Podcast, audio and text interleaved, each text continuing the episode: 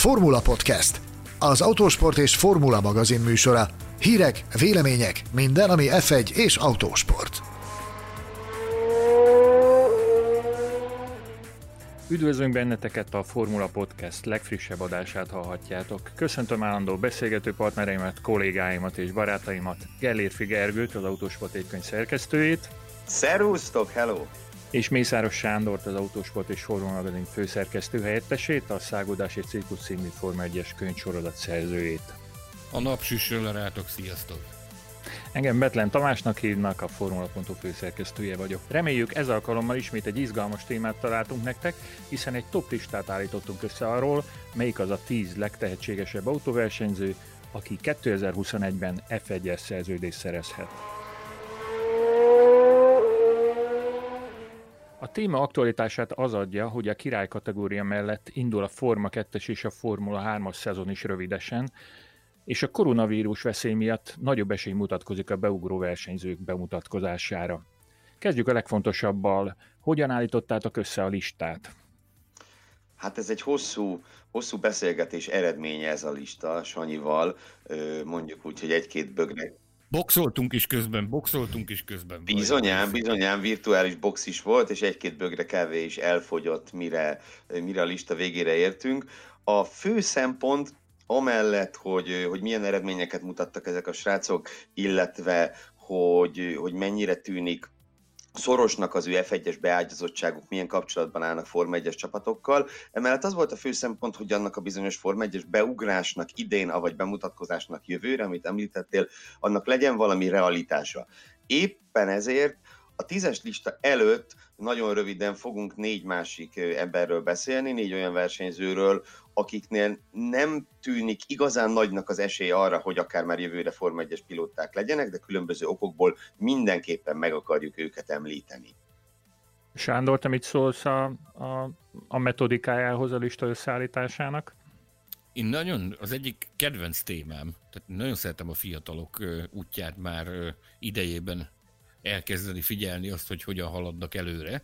Ezért én mindig nagy örömmel szentelek figyelmet a fiatalságnak, úgyhogy én bátran mondhatom, hogy ennek a listának az összeállítása az kifejezetten élvezetes volt egy ilyen statisztikai adatbankkal, mint Gergő, aki már ilyen fiatalon is kisújból vág mindent a fiatalokról. Mielőtt megbeszéljük, hogy a szerkesztőség véleménye szerint 2021-ben mely pilóták szerezhetnek a legnagyobb eséllyel Forma 1-es ülést, azt javaslom, hogy ugorjunk vissza az időben. 2015-ben ugyanis az Autósport és Formula magazin közölt már egy hasonló listát, akkor is a szerkesztőség véleménye alapján állítottuk össze azt a top 10 pilótát, akiket akkor a legesélyesebbnek gondoltuk arra, hogy néhány éven belül Forma 1-es szerződéshez jutnak. Megkérlek benneteket, mint akik már akkor is részt vettetek ennek a listának a megalkotásában, hogy beszéljük át, mennyire voltunk 5 évvel ezelőtt hatékonyak, kik azok, akik tényleg ott vannak a rendszerben, és kik azok, akik elég mélyre hullottak. Még gyorsan végigszaladok akkor a 10 néven, következőképp nézett ki ez a lista. Alex Lynn, hát ő belőle nem lett Forma 1-es pilóta, Dean Stoneman, akiből szintén nem, ugyanis elsősorban a rákbetegsége és egyéb, illetve emellett pénzügyi problémák megakadályozták ebben. Utána viszont egészen sikeresek voltunk, a lista így folytatódik, hogy Stoffel van Dorn, aki ugye éveket töltött a Forma 1-ben, Esteban Ocon, aki éppen most tér oda-vissza, aztán ha megyünk tovább, ott egy másik francia, Pierre Gasly, aki szintén a Forma 1-ben van, és a Red Bullnál is megfordult már, ugye, mint tudjuk. Raffaele Marcello, akiből nem lett F1-es pilóta, viszont a GT szintéren az egyik legfontosabb tényezőnek számít évek óta, tehát belőle egy nagyon jó GT versenyző lett. Nick De Vries, aki tavaly F2-ben szerzett bajnoki címet, és jelenleg a Mercedes gyári versenyzője a Formula E-ben. Aztán Mitch Evans, aki szintén elsősorban a Formula E-ben versenyzett. Szerepelt ezen a listán Marvin Kirkhoefer, aki sajnos nem váltotta be a hozzáfűzött reményeket. Lance Stroll viszont annál inkább, ő szerepelt ennek a listának a 10. helyén, és ugye, mint jól tudjuk, nem sokkal később be is mutatkozhatott a Forma 1-ben. Sanyi, te ezen nevek közül, ugye 10-ből 4-en eljutottak a Forma 1-ig. Ki az, aki szerinted leginkább megérdemelte volna a kimaradottak közül, hogy eljusson odáig? Feltétlenül Nick De Vries, akit én az egyik legizgalmasabb tehetségnek tartok, és ezt bizonyította is az elmúlt években. Tehát a lista elkészítése óta is alátámasztotta, hogy nem véletlenül vártam én őt a Form 1-be. Sajnálatos módon ez nem adatott meg neki. A bajnoki címet az F2-ben megszerezte, több szinten folytatott tárgyalásokat annak érdekében, hogy valamelyik istállónál lehetőséget kapjon, de amikor belátta, hogy hát sajnos itt még ilyen szintű tehetség esetén is irreálisan magas pénzösszegre van szüksége ahhoz, hogy valaki volánt kapjon a Forma 1-ben, inkább úgy döntött, hogy akkor kockázatot vállal, elfogadta a Mercedes ajánlatát, hogy a Formula I-ben versenyeztessen, szimulátorozik egyébként a Forma 1-es csapatnak, tehát szimulátoros tesztekkel segíti a Forma 1-es istállót a Mercedesnél, és hát én úgy gondolom, hogy ez egy tökéletes ilyen köztes állapotot teremtett azzal, hogy adott esetben azért egy Mercedes-től szimulátoros pilótaként, a márka formulai pilótájaként még lehet esélye a jövőben arra, hogy felbukkanjon a Forma 1-ben.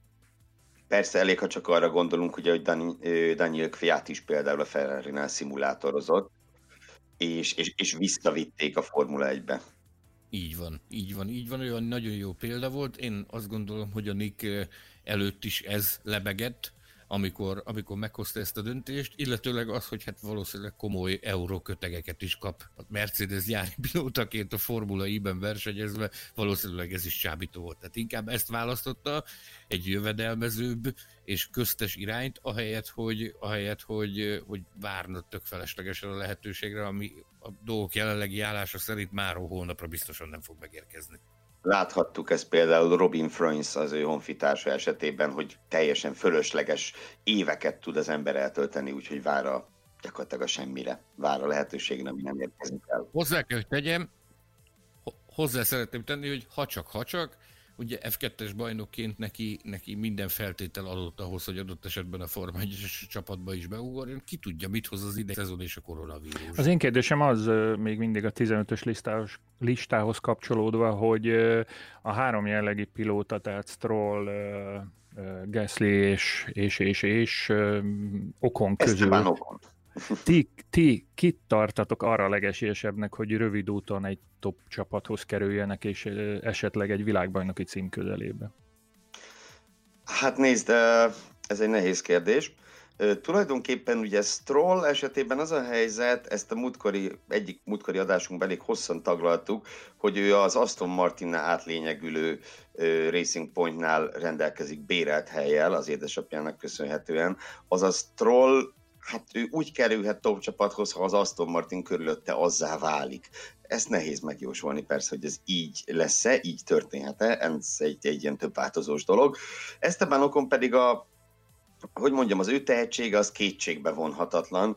Ő nagyjából egy hasonló eredménysorral érkezett meg a Forma 1-be, mint korábban, mint később Charles Leclerc, nagyjából ugyanazt az utat járták végig, csak Ocon rossz lóra tett, hogy úgy mondjuk. Ugye ő neki a Mercedes nem tudott, vagy nem akart helyet biztosítani, a Racing Point-tól pedig távoznia kellett éppen Stroll miatt.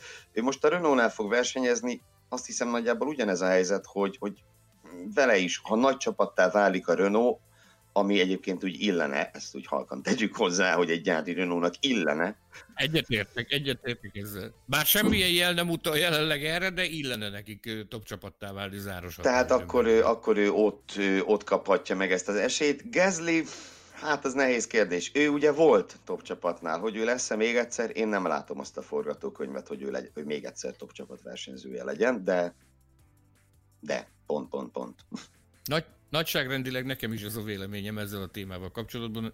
Hozzátenném azt is, hogy a Gasly tehetsége sem kérdőjelezhető meg semmilyen formában. Sem a gyorsasága, sem az alázatossága, sem a győzni akarása, sem semmilyen nem vonható kétségbe. Szerintem egy szenzációs pilótáról van szó. Hozzáteszem, az egy nagyon csúnya folt lesz mindig az ő pályafutásában ez a kis Red Bull kaland, de hát valljuk be őszintén, ki az, aki jobban hozta volna le ezt a sztorit egy Max Verstappen mellett? Akire a csapatot építik, akire a csapat épül, bármit mondanak, hogy nem preferálták, én ezzel vitatkoznék. Szerintem láttunk ebből pontosan éppen eleget, hogy miért alakult ez úgy. És én nem szoktam népszerű lenni azzal a véleményemmel, hogy én az Okon körüli hype-ot sem értem. Én azt nem értem annyira, hogy mitől van ő annyira hype-olva. Igen, voltak szenzációs megvillanásai, de az én véleményem az, hogyha annyira elképesztő, óriási tehetség lenne, mint amilyen például egy Verstappen, akkor neki a Force Indiánál fel kellett volna mosnia a padlót a Perezzel. De ez nem történt meg. Legjobb esetben is szemmagasságban tudott lenni a Perezzel.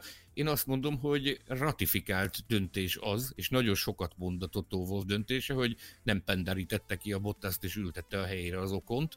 Én úgy gondolom, hogy ez mindent elmond a helyzetről. Azt, hogy a Renault-nál kapott egy lehetőséget, itt most nagyon sok múlik azon, hogy ő meg tudja lépni azt, amit a Ricciardo nem is akart, hogy az élére álljon ennek a kezdeményezésnek, és zászlóvivőként az élmezőnybe vezesse a Renault-t. Izgatottan várom, hogy mi fog ebből kisülni. A műsor címe az, hogy top 10 fiatal tehetségek jövőre Form 1-es pilóta lehet.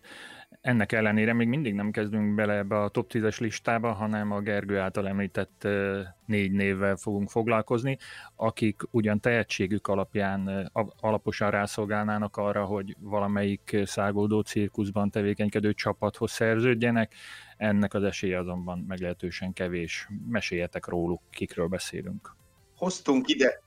Kezdjük is rögtön az elsővel, Gergő személyes favoritjával. Abszolút. Hát két nevet hoztunk mi erre a listára, úgyhogy én gyorsan az én kettőmet megemlítem. Az egyikük egy olyan fiatalember, 16 esztendős, és Zane Maloneynek hívják, aki egy olyan országból érkezett, ahonnan autóversenyző nagyjából még soha nem érkezett, ez pedig Barbados. Zane Maloney 12-3 éves koráig Közép-Amerikában, hazájában és a környező országokban kokártozott, nagyon komoly eredményekkel, utána átjött Európába, és hasonlóan szép eredményeket ért el gokárttal, és őt tavaly beültették a brit Formula 4-be. Formula 4-re majd mindjárt visszakanyarodhatunk. Őt beültették a brit Formula 4-be, és hát úgy fölmosta a padlót a brit mezőnnyel, nagyon nagyokat pislogott mindenki, hogy ide jön a srác, egy ilyen félig latinó gyerek Barbadosról, és elkalapál mindenkit első formulautós szezonjában. Egyrészt ugye ő még csak, ahogy mondottam, 16 éves, másrészt jelenleg F1-es kapcsolata nincsen. Nyilvánvaló, hogy ő nem lesz se idén, se jövőre, se 2 év múlva Form 1-es pilóta, de nem baj, hogyha ezt a nevet megjegyezzük, mert ilyen 15-6 évesen első formulautós szezonokban azért olyan srácok tűntek ki az elmúlt években, mint Max Verstappen, vagy mint Charles Leclerc. Jegyezzük meg szerintem az én Meloni nevet. A másik, akit említeni akartam, az viszont a mi lapcsoportunk, meg kiadványcsoportunk lelkes olvasói már ismerhetik ezt a nevet, ő Dennis Hauger. Tavaly az Autósport évkönyvben őt jelöltük az év junior versenyzőjének. Dennis Hauger egy norvég srác, 17 esztendős, tavaly szintén első formulautós szezonját töltötte, és mind a két kiemelkedően jelentős Formula 4-es sorozatban nagyot alkotott, az olaszt megnyerte, a németben pedig második lett, és rá is csapott a Red Bull. Tehát Dennis Hauger jelenleg már a Red Bullnak a junior versenyzője, és a Red Bull junior versenyzőjeként fog az F3-as bajnokságban szerepelni. Ugye jövő hónaptól szerencsére ez a bajnokság is elindul, és erre a Dennis Hauger nevű srácra szintén érdemes odafigyelni, azt gondolom. Formula 4-ről talán érdemes egy-két szót még mondani, mielőtt a Sanyinak átadnám a szót, már csak azért is, mert itt az adásban jó néhányszor el fog még hangozni ennek a géposztálynak a neve. De a Formula 4 nagyjából egy 5-6 éve jött létre a Formula 3 alatti úgymond belépő szintű formulautós kategóriaként, és most már több mint 1 tucat országos vagy regionális bajnokság fut a világon, tehát mondjuk Európa bajnokság vagy világbajnokság nincsen belőle, többnyire ezek országos bajnokságok, és hát azért nem egyforma rangúak, tehát gondolom azt mind ti is sejtitek, hogy mondjuk egy német Formula 4 az rangosabb, mint a dán, mert dán is van egyébként. Hova akartam kiugodni? Igen, szóval és 2 igazán jelentős, igazán magasrangú Formula 4-es kategória van jelenleg, a német és az olasz bajnokság, ahol például Mick Schumacher tűnt ki az elmúlt években, hogy más ne mondjunk, és még 1-2 olyan srác, akik szóba fognak kerülni. Na, szóval én egy norvégot és egy barbadosit hoztam itt az honorary mentions kategóriába. Sanyi, te kiket tartasz érdemesnek megemlíteni? Nagyon integetek, bocsánat, mielőtt a Sanyi mondja az ő két jelöltjét, hogy hát bevallom őszintén, a hiányos földrajzi ismereteim miatt rákerestem Barbadosra, és sikerült kiderítenem, hogy hol fekszik ez a gyönyörű ország, sziget, de még valamit észrevettem, hogy egy másik sziget mellett, ahonnan viszont származik egy híres, meglehetősen híres pilóta, ha nem is ott született, de a szülei onnan vándoroltak be, úgyhogy azt nem jelenthetjük ki, hogy ebből a térségből nem lehet bekerülni a Forma 1-be. Na, tudjátok? Kire gondolsz? Lewis Hamiltonra? Igen, őrá. Igen. Ugye, de az a különbség, hogy Maloney valóban Barbadoson nőtt föl, tehát Hamiltonnak, grenadai a Hamilton származását, vagy az édesapja. A szülei onnan kerültek. Igen. De ugye nyilván ez más, tehát ugye Maloney tényleg Barbados, és nem most egy tényleg minden bántás nélkül, de nem az a helyzet, mint mondjuk az Alex Albonnal, aki ugye táj zászló alatt versenyez, de hát ő Angliában töltött az egész karrierjét, és Angliában vált Forma 1-es pilótává. Ez a kölyök meg tényleg Barbadosról indult el, ami szerintem zseniális dolog. Na de ugorjunk akkor. Sanyi? Folytatnánk a Honorary Mentions kategóriát egyébként. Most azt mondjuk, hogy én ismertettem az urakat, de én azt mondhatom, hogy konszenzus alakult ki, tehát ezt a Gergő is fennhangon támogatta, hogy igen, nekik mindenképpen szerepelniük kell ebben az adásban. Az egyikük Giuliano Alesi, aki ugye 2017-ben az Autósport Gálán nemzetközi tehetség külön díjat kapott tőlünk, abban az évben aratott futamgyőzelmet a Hungaroringen GP3-as kategóriában. Most ő azóta elbasírozott az F2-ig, ahol volt egy pokoli szezonja tavaly. A leggyengébbnek tartott istálónál, a Tridentnél, ahová a Ferrari akadémiája delegálta. Lehet, hogy sokan most úgy érzik, hogy hát igen, őt is csak a neve húzta el eddig, de ismerjük őt közelről, tudjuk, hogy milyen szintű elköteleződés és eltökéltség dolgozik benne, milyen szintű alázat dolgozik benne. Ha ezen múlna, már réges-régen Forma 1-es autóban lenne a helye. Most még nem tart ott, de azt kell, hogy mondjuk, hogy jó helyen van Ferrari akadémistaként. Az apuka, Jehan, aki nem olyan régen volt a vendégünk a Formula Podcast adásában, ő nagyon komoly kapcsolati tőkével rendelkezik, tehát a menedzsmentet azt a hátán viszi, és képes lehet adott esetben olyan lehetőséget teremteni a fiának, ami megnyitja előtte a Forma 1 kapuit. És hát ugye az idei évben pedig egy lényegesen fajsúlyosabb és erősebb csapatnál fog lehetőséget kapni ez az HWA nevű formáció, ahol hát nem is titkolják, hogy azért vérmesebb reményekkel várják a szezon rajtját, mint ahogy a Tridentnél várták. Viszont a Tridentnél kap lehetőséget egy srác, akit szintén titulálhatunk a mi fiunknak, Roy Nissany, egy Magyarországon felcseperedett, Magyarországon felnőtt, hazánkhoz ezer szállal kötődő lelkes srácról beszélünk. Izraeli fiatalemberről van szó, akinek a menedzsere egy mindannyiunk közös jó barátja, egy pártfogója, Olá Gyárfás, a Magyar Nemzeti Autósport Szövetség elnöke. A Roynak volt egy kihagyott szezonja, most idén visszatér, és ráadásul ő a Williams akadémiájához csatlakozott. A Williams gyakorlatilag hivatalos teszt és fejlesztő pilótaként titulálja őt jelenleg. Ismerve azt, hogy milyen szintű eltökéltség van ebben a stábban is, úgy a Royban, mint az elnök úrban, a menedzserben és a családban. Ugye az ő apukája az a Chanoch Nissany, aki annak idején tesztpilótaként kapott lehetőséget a Minardinál. Tehát náluk is megvan minden ahhoz, hogy a későbbiekben adott esetben úgy alakuljon, hogy ha a csillagok jól állnak az égen, akkor akár fel is bukkanhat a Forma 1-ben. Mi reménykedünk benne, hogy ez megtörténik. A híres Tel Aviv városában volt szerencsém találkozni életemben először Roy Nissanyval, abból az alkalomból, hogy ott jelentették be Chanoch Nissany Minardis tesztpilótai szerződését. Hű, ez 2004-ben lehetett talán?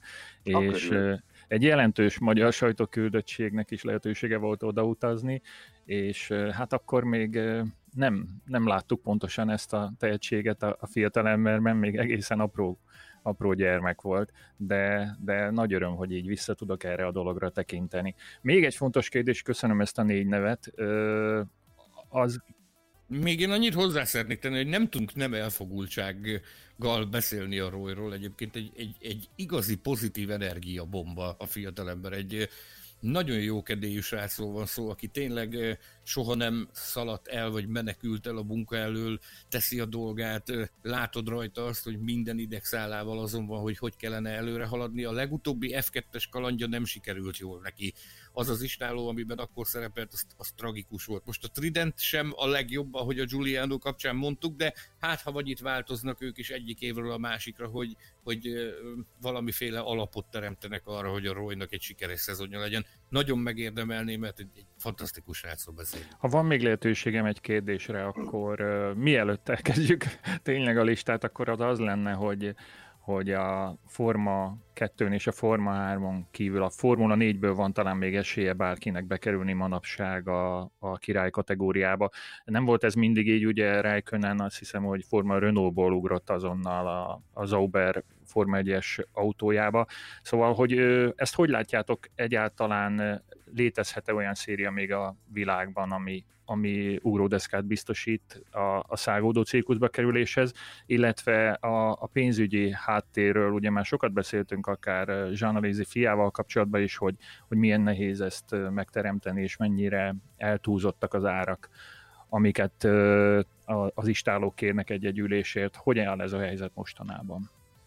Ezt maga a Zsane csetelte egyébként abban a bizonyos podcastes interjúban, és egyébként nagyon érdekes, hogy azóta azt is elkottyintotta, hogy ahhoz, hogy az idei szezonnak a pénzügyi hátterét meg tudja teremteni, kénytelen volt eladni azt az F40-es Ferrarit, amit annak idején ilyen aláírási sikerdíjként kapott a Ferraritól, amikor oda szerződött, és ez egy féltve őrzött kincse volt az Alesi családnak, és ezt is el kellett adni ahhoz, hogy az idei szezonra a Giulianónak finanszírozva legyen a háttere, még úgy is, hogy a Ferrari gyárán mögötte. Tehát ez is alátámasztja azt, hogy mennyire nagy igazságot mondott Jean ebben a bizonyos interjúban, hogy egész egyszerűen őrült árak vannak a junior kategóriákban. Aki a Forma 1 felé igyekszik, annak nagyon-nagyon-nagyon mélyen a zsebbe kell nyúlnia. Ez sajnos így van. Egyébként Tamás, ugye a kérdésedre még visszakanyarodva, ugye a Formula 4, ahogy azt említettem, az egy ilyen ugródeszka, de nem a Forma 1-be közvetlenül. Tehát gyakorlatilag a szabályok ezt nem is engedik. Ugye van ez a licencpontrendszer, ami a korábbi eredményeid alapján biztosít lehetőséget a szuperlicenc megszerzésére, és Formula 4-ben gyakorlatilag nem lehet összegyűjteni ezeket a pontokat, viszont a Formula 4-ből az F3-ba, illetve F2-be gyakorlatilag egyenes út vezethet. Ezen kívül ilyen utolsó lépcsőnek a Forma 1 előtt nem egy jellemző út, de láttunk már rá példát, alkalmas lehet a japán Superformula sorozat, amelyről többek között azt mindenképp érdemes elmondani, hogy a Formula 1 és az IndyCar után a harmadik legerősebb Formula autók ott mennek a világon, tehát technikailag úgymond a harmadik legerősebb Formula autó sorozat. Például Pierre Gaslynek a Superformula volt az utolsó állomása, mielőtt megérkezett volna a Forma 1-be. És ezen kívül meg azért vannak még Európában szériák, amelyek, ha nem is az utolsó lépcsőfoknak, de egy ilyen köztes állomásnak alkalmasak lehetnek. Tehát például egy Formula 2-es szerződés előtt ott lehet az Euroformula Open, ahol mennek tehetséges pilóták. Ott van az úgynevezett Formula Regionál, aminek nagyon hülye neve van, de egyébként ez gyakorlatilag a régi Formula 3-as EB-nek a romjaira épült rá ez a széria. Fogjuk említeni az adásban később még ezt a szériát, illetve ugye a Formula Renault mondtad, ahonnan például Kimi Räikkönen, vagy például legjobb emlékem szerint Fernando Alonso is onnan érkezett a Forma 1-be, ahogy mások is, Kevin Magnussen is onnan érkezett, ugye akkor már VSR-nek hívták ezt a sorozatot. A VSR, mint nevelő széria azonban gyakorlatilag ugye elfogyott azáltal, hogy ennek megszűnt a 3,5 literes csúcskategóriája. Jelenleg ott van a 2 literes Formula Renault Európa kupa, ahol pallérozódnak ifjú tehetségek, de az megint nem az a széria, ahonnan közvetlenül föl lehetne menni a Forma 1-be. Már csak azért is, mert technikai szempontból is ez egy nagy ugrás. Ugye a Formula Renault jelenleg már gyakorlatilag Formula 3-as szabályrendszer szerint működik, és azért az ritkán van, hogy ki lehet hagyni ezt a köztes lépcsőfokot, amit az F2 vagy a Superformula jelent. Volt rá példa, Max Verstappen például átugrotta ezt, de azért ez ritkább. Ez a Zsantott által kidolgozott irányvonal. Tehát van egy csatorna, ami a Forma 1-be vezet, ennek jegyében történt meg gyakorlatilag az egységesítés is. Ugye az elmúlt években volt GP3, GP2, F1. Most már F3 van, F2 van, F1 van, és az egésznek a a kiindulási alapja az gyakorlatilag az F4. Tehát ez egy tudatosan kidolgozott olyan csatorna, ami az F4-be vezet. Én inkább azt mondanám, hogy az összes többi széria, ami van, azok arra jók, hogy onnan bekerülhetsz ebbe a csatornába, ami adott esetben elvisz téged az F1-ig. És ezt minden törekvés arra irányul, hogy ezt a csatornát követnie kelljen a fiatal pilótáknak, hogy eljussanak az F1-ig. Persze, tulajdonképpen itt ugye azt mondhatjuk, hogy itt a csúcs az F1 alatt már, mint a csúcs az egyértelműen az F2.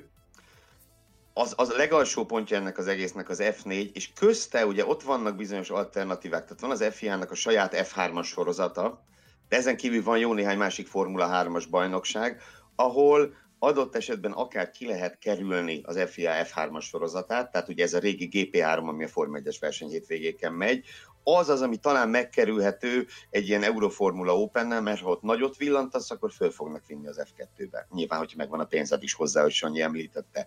De leginkább az egy látszik úgymond megkerülhetőnek. Superformula leginkább akkor jöhet szóba, ha valaki mondjuk az F2-be már villantott, az F1-be még nem fér be, akkor el tud menni egy kis kerülő útra, és addig is formula autózik.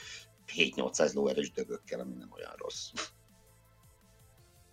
Ha villantasz, ezekben a sorozatokban még mindig szükséged van 2-2,5 millió euróra ahhoz, hogy egyáltalán szóba álljanak veled F2-es szinten. Ez az, ami igazán kétségbejtő, ez az, amiben nagyon is egyetértünk John Alesivel és mindenkivel, aki ezen háborog, de nem tudunk mit csinálni a világban. Ha sokat villantasz, és te vagy a kétséget, minden kétséget kizáróan a világ legjobb junior autóversenyzője, akkor sincs esély arra, hogy csupasz fenékkel előbbre tudj lépni? Tehát, hogy valaki felfigyelje rád, és mondjuk a Red Bullnál kapja egy lehetőséget? Láttunk rá példát. Igen, tehát erre is láthattunk példát, de nem ez a jellemző. Most még egyszer megemlítem, az adás elején már hivatkozott Robin Freunst, aki gyakorlatilag mindent megnyert junior szinten, amit lehetett. Tehát egy elképesztően tehetséges junior versenyző volt, és a mezőny hátsó felébe lévő csapatok, a Sauber, a szép emlékű Caterham, őt kézről kézre adták, mint tesztpilótát, meg fejlesztő pilótát, és gyakorlatilag szóba se került egy Forma 1-es bemutatkozás. Nagyon nagy ritkán persze tényleg előfordult az, mondjuk a Red Bull, vagy valamelyik gyár azt mondja, hogy akkor én most teljes melszélességgel odaállok, és végig tollak ezen az úton, de ahhoz a tehetség és az eredmények mellett egy nagy adag mázli és marketingérték is kell. Azt hiszem, a marketingérték is egy olyan dolog, ami szóba fog még kerülni, ha lassan így belecsapunk majd a listába. Csodákat említettem az imént, Antonio Giovinazzi tudom felhozni ismét, ugye ő is volt már vendégünk a Formula Podcastben, az ő pályafutása is egy ilyen csodának köszönhető, azt, hogy tehetséges gokartosként mindent megnyert, éppen készültek bedobni a törölközőt, amikor jókor voltak jó helyen, és érkezett egy milliárdos Ricardo Gelál személyében, aki úgy döntött, hogy akkor ő, ahogy a Gergő mondta, hogy végig tolta őt ezen az úton, ami a Forma 1-be vezetett.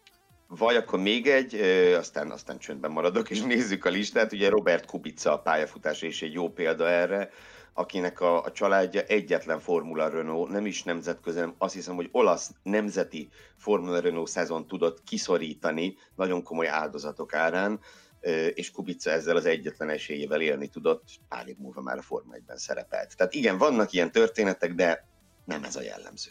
Nem tudom magamba tartani Verstappen nevét. Verstappen. Szóval ő gyakorlatilag 14-ben még gokártozott, és 15-ben már a Toro Rossóban vezetett. Hát legalábbis tesztpilótaként, ugye? Vagy hogy is volt ez? Vagy nem, 15-ben ő debütált, ugye? Debütált, igen. Debütált, és akkor 14-ben ment a Formula 3-ba, ugye neki egy szezonja volt. De... Mondjuk nem ismerem a Verstappen család anyagi helyzetét, de abban biztos vagyok, hogy egy átlagos családnak azért nem nevezhetjük Verstappenéket. Belemennék itt újra egy kis sztorizásba. Én tisztán emlékszem, már nem emlékszem, 11 körül volt, azt hiszem az a belga nagy díj hétvége, amikor megjelent a Max az apukájával a Spa-i pedokban.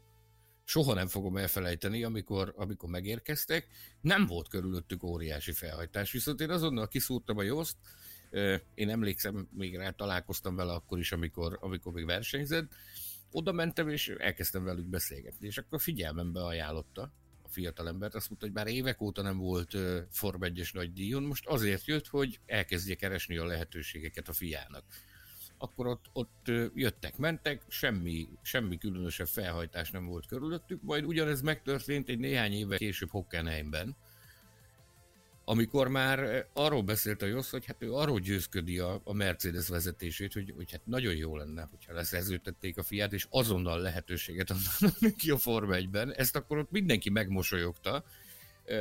Egyebek mellett a Mercedes vezérkara is ezt a kezdeményezést. Majd ők nem éltek a lehetőséggel, élt viszont ezzel a lehetőséggel Helmut Márkó, aki kiváló érzékel. Jött Helmut Márkó, és azt mondta, hogy fogd meg a söröm, gyere.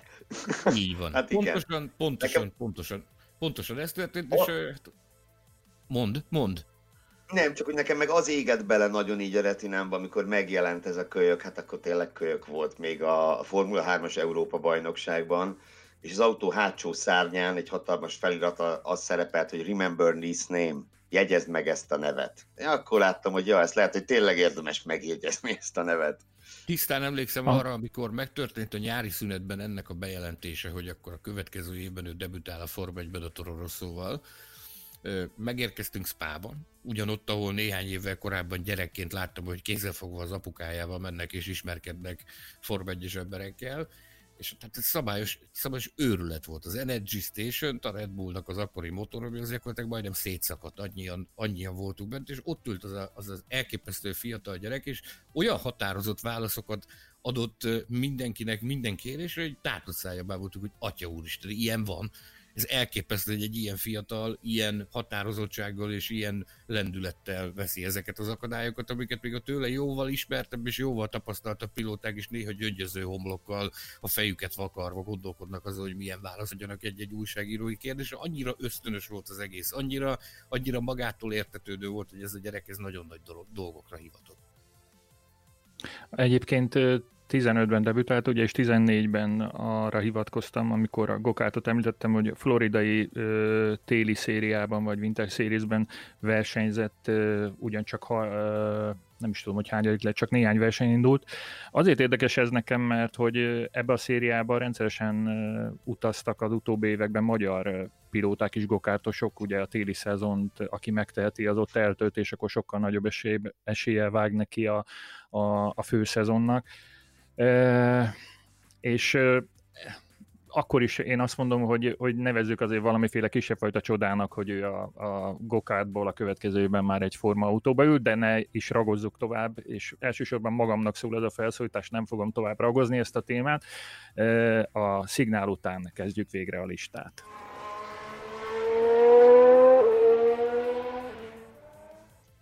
Kezdődjön tehát a top listánk, a 10 legtehetségesebb formula versenyző, aki a 2021-es szezonra száguldó cirkuszos szerződést szerezhet.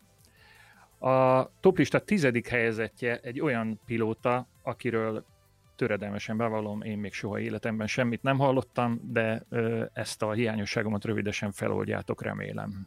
Semmi gond nincsen ezzel, sőt ennek az adásnak ugye az is egyáltalán nem titkolt célja, hogy a hallgatóságnak is a figyelmébe ajánljunk pár fiatal tehetséget, akikre érdemes lesz idén odafigyelni.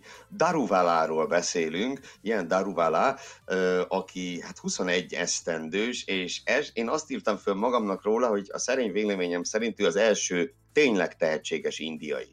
Ugye megfordultak itt az autósport él kategóriáiban az elmúlt 15 évben már indiai versenyzők jó néhányan, Narain Karthikeyan, Karun Chandok, F2-ben, F3-ban többen is, de Daruvala az, akiben úgy tényleg lehet látni legalábbis a tehetségnek a szikráját. Őt egy tehetségkutatón választották ki egyébként, ez az ő sztoriának a kezdete. 2011-ben a Force India szervezett egy az 1 milliárdból hangzatos című tehetségkutatót, ahol a legtehetségesebb indiai fiatal versenyzőket keresték, és végül hármat díjazott a bizottság, amelyben többek között Eddie Jordan, az idősebb Hamilton, Nico Hülkenberg, tehát elég prominens személyek is helyet kaptak, és ők választották ki Daruvalát, aki jelenleg a Red Bullnak a junior versenyzője, és a Formula 2-ben is a Red Bull színeiben fog szerepelni idén. Az eddigi legnagyobb eredményét itt tavaly érte el, amikor az F3-as, tehát az FIA-nak a saját F3-as sorozatában harmadikként végzett, 2 Ferrari junior mögött, akikről majd szintén szó esik majd. és hát Marcus Armstrongtól egyetlen ponttal maradt le, tehát ez a harmadik, ez majdnem második volt, és egészen komoly neveket, junior szinten igen komoly neveket tudott megelőzni. Ezzel bizonyította azt, hogy nem csak a hatalmas indiai piac áll mögötte, hanem némi tehetség is. De ugyebár, mint tudjuk, az a hatalmas indiai piac is elég sokat érhet. Indiában is valószínűleg elég sokan isznak Red Bullt. Talán nem véletlen az, hogy a Red Bull tehetséggondozó programba bekerült. Én úgy gondolom, hogy ez a későbbiekre nézve ez egy kulcsfontosságú tényező lehet. Az, hogy az indiai piac ott van mögötte. Egyébként egy nagyon határozott és érdekes személyiség a Daruvala. Nagyon-nagyon kíváncsian várjuk. Különösebb dolgot nem tudok elmondani róla. Egy a sok izgalmas fiatal tehetség közül. Nagyon kíváncsian várom azt, hogy mit fog az asztalra tenni 2020-ban, ami adott esetben lehetőséget teremthet számára arra, hogy 2021-ben előre lépjen. Igen, a Red Bullos srácoknak, mármint a fiatal Red Bullosoknak most azért egy komoly lehetőség áll így megnyitva, hiszen a Danyiil Kvjat Pierre Gasly kettőst én nem nagyon látom, hogy még jövőre is megtartaná Red Bull. Tehát mármint a Toro, illetve az Alfa Taurinál egészen pontosan, most már ez a csapat neve. Én arra fogadni mernék, hogy egy üresedés legalább lesz ott. Egyetértek veled ebben. És itt ugye a listán hát szám szerint 4 Red Bull junior fog szerepelni, akik közül egy legalább szerintem garantáltan Forma 1-es pilóta lesz jövőre. Itt Daruvala mellett azért valóban a hatalmas indiai piac az mindenképp egy plusz érvet jelent, úgyhogy ezért is tettük föl őt a listára. A helyzetét talán nehezítheti az, hogy ez lesz az első szezonja az F2-ben, amit mindig minden versenyzőtől, mindig minden menedzsertől és mérnöktől azt hallom, hogy annál pokolibb nincs, mint az első szezon az F2-ben. Ugye ezek a gyerekek, ezek már életre halálra mennek. Ott lebeg a cél, a Forma 1 már karnyújtásira van tőlük, és ott tényleg mindenki életre-halálra megy. Ezért is tartják, ugye eléggé szofisztikált már az az autó, tehát egészen magas technológiai és technikai színvonalat képvisel, ez óriási lépés az F3-ból az F2-be lépni, ez eleve megnehezíti a dolgokat. És ugye az a fajta elképesztő versengés, ami ott zajlik, hogy se Istent, se embert nem ismerve mennek előre a fiatalok, ez biztosan megnehezíti majd a Daruvala dolgát is, és ez akár egy komoly fokmérő is lehet Helmut Márkónál. Ismerjük azt, hogy ő mennyire kritikus és mennyire szigorú. Ha jól veszi az akadályokat a Daruvala, akármi is történhet, ha adott esetben a legkisebb megtorpanást látja rajta a Márkó, az biztos, hogy megy a nevesbe. A lista 9. helyén egy olyan pilóta következzen, aki a nagyon nagymúltú brit pilóta nemzedéknek lehet egy következő tagja. Én nem is nagyon látok ezen a listán az általatok összeállított top 10-ben más brit versenyzőt. Az is egy kérdés, hogy ez miért van így, hiszen azért a korábbi évtizedekben mégiscsak Nagy-Britanniából jöttek túlnyomó részt a legtehetségesebb pilóták, de előbb szóljunk az ifjú tehetségről. Szóljunk, csak elgondolkodtam a kérdéseden.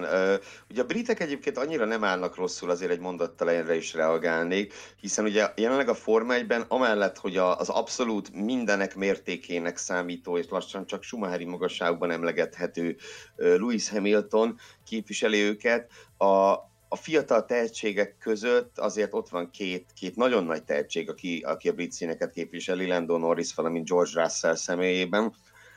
Ők eljutottak a Forma 1-ig, én ezt inkább úgy látom, hogy most van egy kis szünet, aztán majd 1-2 év múlva megint el fognak szabadulni a brit tehetségek. Láttunk már ilyet máshol is, ugye a németeknek is volt nagy korszaka, amikor a mezőny egynegyede német volt, most meg lassan elfogynak a Forma 1-ből a németek. A briteknek szerencsére azért Norris és Russell biztosítja azt, hogy nem kell az elfogyástól tartania. Viszont ugye a listán 9. helyezettjén lévő személlyel, Dan Ticktummal kapcsolatban azért erősen kérdéses az, hogy ő is öregbítheti-e a Forma 1-ben a britek hírnevét. Elsősorban azért, mert hogy ő már majdnem eljutott egyszer a Forma 1-ig, ugye Sándorom, így van. Igen, őt emlegették, mint potenciális Toro Rosso versenyződ. De akkor éppen úgy alakult a helyzet, hogy belőle is elege lett a Helmut Márkónak, és dobta a tehetséggondozó programból.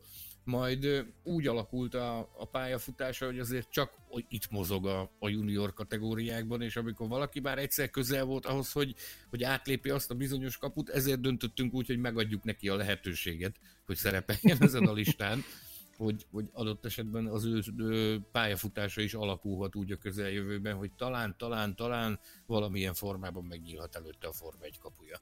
Tehetséges srác, ez biztos, forró fejű srác, ez is teljesen biztos, hogy ebből a mixből mi fog kisülni, hát majd meglátjuk. Te mit gondolsz? Neki volt egy óriási balhéja, a Dan Ticktum nevét szerintem, aki ismeri, leginkább onnan ismerheti. 2015-ben, annó sokat cikkeztünk róla a Formula.hu-n is. Ő még a brit Formula 4-ben követte el azt a fölfoghatatlan dolgot, hogy egy safety car fázis alatt megelőzött néhány autót azért, hogy direkt neki menjen egy riválisának, és kiüsse őt a versenyből.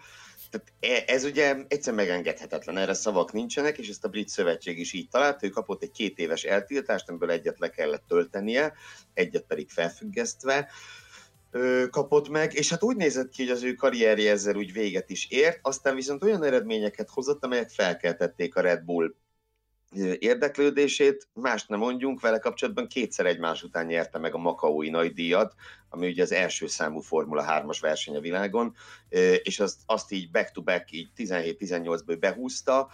Ez egyértelművé tette azt, hogy ő nagyon tehetséges, viszont a forró fejűségét látszik igazolni az is, hogy a Red Bulltől őt nagyon hirtelen penderítették ki, és ugye itt azért olyan pletykák, olyan szóbeszédek voltak, hogy hát a hozzáállásával, meg a viselkedésével adódtak problémák, és hát őt egy szezon közben rúgták ki, a Superformulában kezdett, Red Bull színekben, és 3 futam után megköszönték neki a részvételt, és hát még egy, amit ugye Sanyi említett, hogy ő szóba került a Toro Rossonál, és Danyiil Kvjatot választották helyette. Tehát most nem bántva a Kvjatot, de ugye, ha azt a fickót választják helyetted, akit gyakorlatilag már 2-szer kirúgtak. Ugye egyszer a Red Bullból, utána a Toro Rosszóból is, és mégis inkább őt hozzák vissza, mint hogy téged beültessenek, hát az nem mutat jól az életrajzban. És ugye ő volt az is, aki nyíltan kritizálta és csalással vádolta meg a Mick Schumachert, hogy hogyan fordulhatott elő a Mick Schumacher F3-as szezonjában az, hogy egyik pillanatról a másikra megtáltosodott, és onnan sorra nyerte a versenyeket, hogy gyakorlatilag tombolt a nemzetközi sajtóban megjelent cikkek hasábjain, hogy ez itt csalást kiáltott, és nyíltan ezzel vádolta a Mick Schumachert. Így van, hiszen ő ugye a bajnoki cím felé robogott akkor a Formula 3 EB-n, amikor Schumacher egyszer csak majdhogy nem a semmiből az érre állt. Na de erről majd beszélünk Schumacher kapcsán. Én nem tudom, szerintem Ticktumról is ugorhatunk tovább a következőre, akinek a nevét biztosan ismeri mindenki. Úgy látom, hogy ő az egyik olyan név a top 10-es listán, a 8. helyen, aki egy nagyon nagy felmenővel rendelkezik, és egy hatalmas pilóta nemzet tagja. Nem tudjuk, hogy ő lehet-e a következő Forma 1-es brazil pilóta. Minden esély megvan rá. Ugye Pietro Fittipaldiról van szó. Itt voltunk a legnagyobb bajban a listán. Ugye itt a Fittipaldi testvérekről beszélhetünk tulajdonképpen, hiszen Pietrónak, aki 23 esztendős, van egy kisöccse, Enzo, aki jelenleg a Ferrari Akadémia tagja, még Pietro a ház teszt- és tartalékpilótája. És amikor írtuk a listát, akkor először Enzót akartuk fölírni, aztán végül mégis Pietro mellett döntöttünk. Azonokból kifolyólag leginkább, hogy Pietro tényleg ott van a kapuban. Tehát ő a háznak a teszt- és tartalék pilótája, és akkor ha már itt emlegettük a műsor elején a koronavírust, ha bármi történik, bármelyik házpilótának futamot kell kihagynia, akkor szinte borítékolható, hogy Pietro Fittipaldi fog beugrani. Nem ügyetlen gyerek, nyilván. A VSR-nek például ő bajnoka volt, emlékeim szerint az utolsó 3,5 literes, tehát az utolsó igazi VSR szezont ő nyerte meg. Idén pedig úgy nézett ki, hogy a Superformulában fog versenyezni, aztán, ha minden igaz, akkor ilyen szponzori összeveszések voltak, mert mint különböző olajtársaságok nem jöttek ki egymással, úgyhogy emiatt jelenleg idénre nincs szerződése, kivéve azt a háztesztpilótaságot. És hát igen, a Forma 1-nek nagyon kell egy brazil pilóta, nem? Igen, nagyon nagy szükség van rá. Aktívan keresik is. Rohonyi Tamás, a brazil nagydíj gazdája nagy erőkkel dolgozik azon, hogy végre legyen újra Brazil a Forma 1-ben.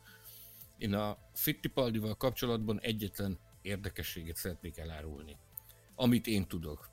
Nem véletlen az, hogy már évek óta áll a ház alkalmazásában előbb szimulátoros, majd fejlesztő, majd tesztpilótaként mindenféle minőségében ház trikóban jön-megy a Forma 1-es nagydíjakon.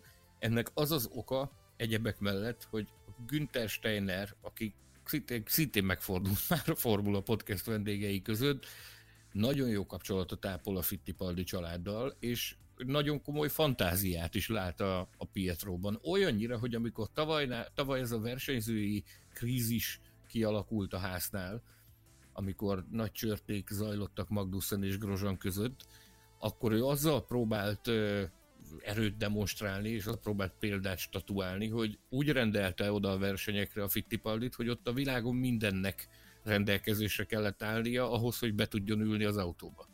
Külön minden egyes verseny hétvége elején, ugye, hát emlékeim szerint úgy Silverstone után különösebben, az egyfajta szertartás volt, amikor a csapatfőnök és a csapatvezetés az vizitált a garázsban, és teátrális jelenetek között megvizsgálták, hogy Pietro Fittipaldinak mindene megvan-e, ami ahhoz szükséges, hogy adott esetben, ha szükséges, akkor beüljön az autóba és versenyezzen.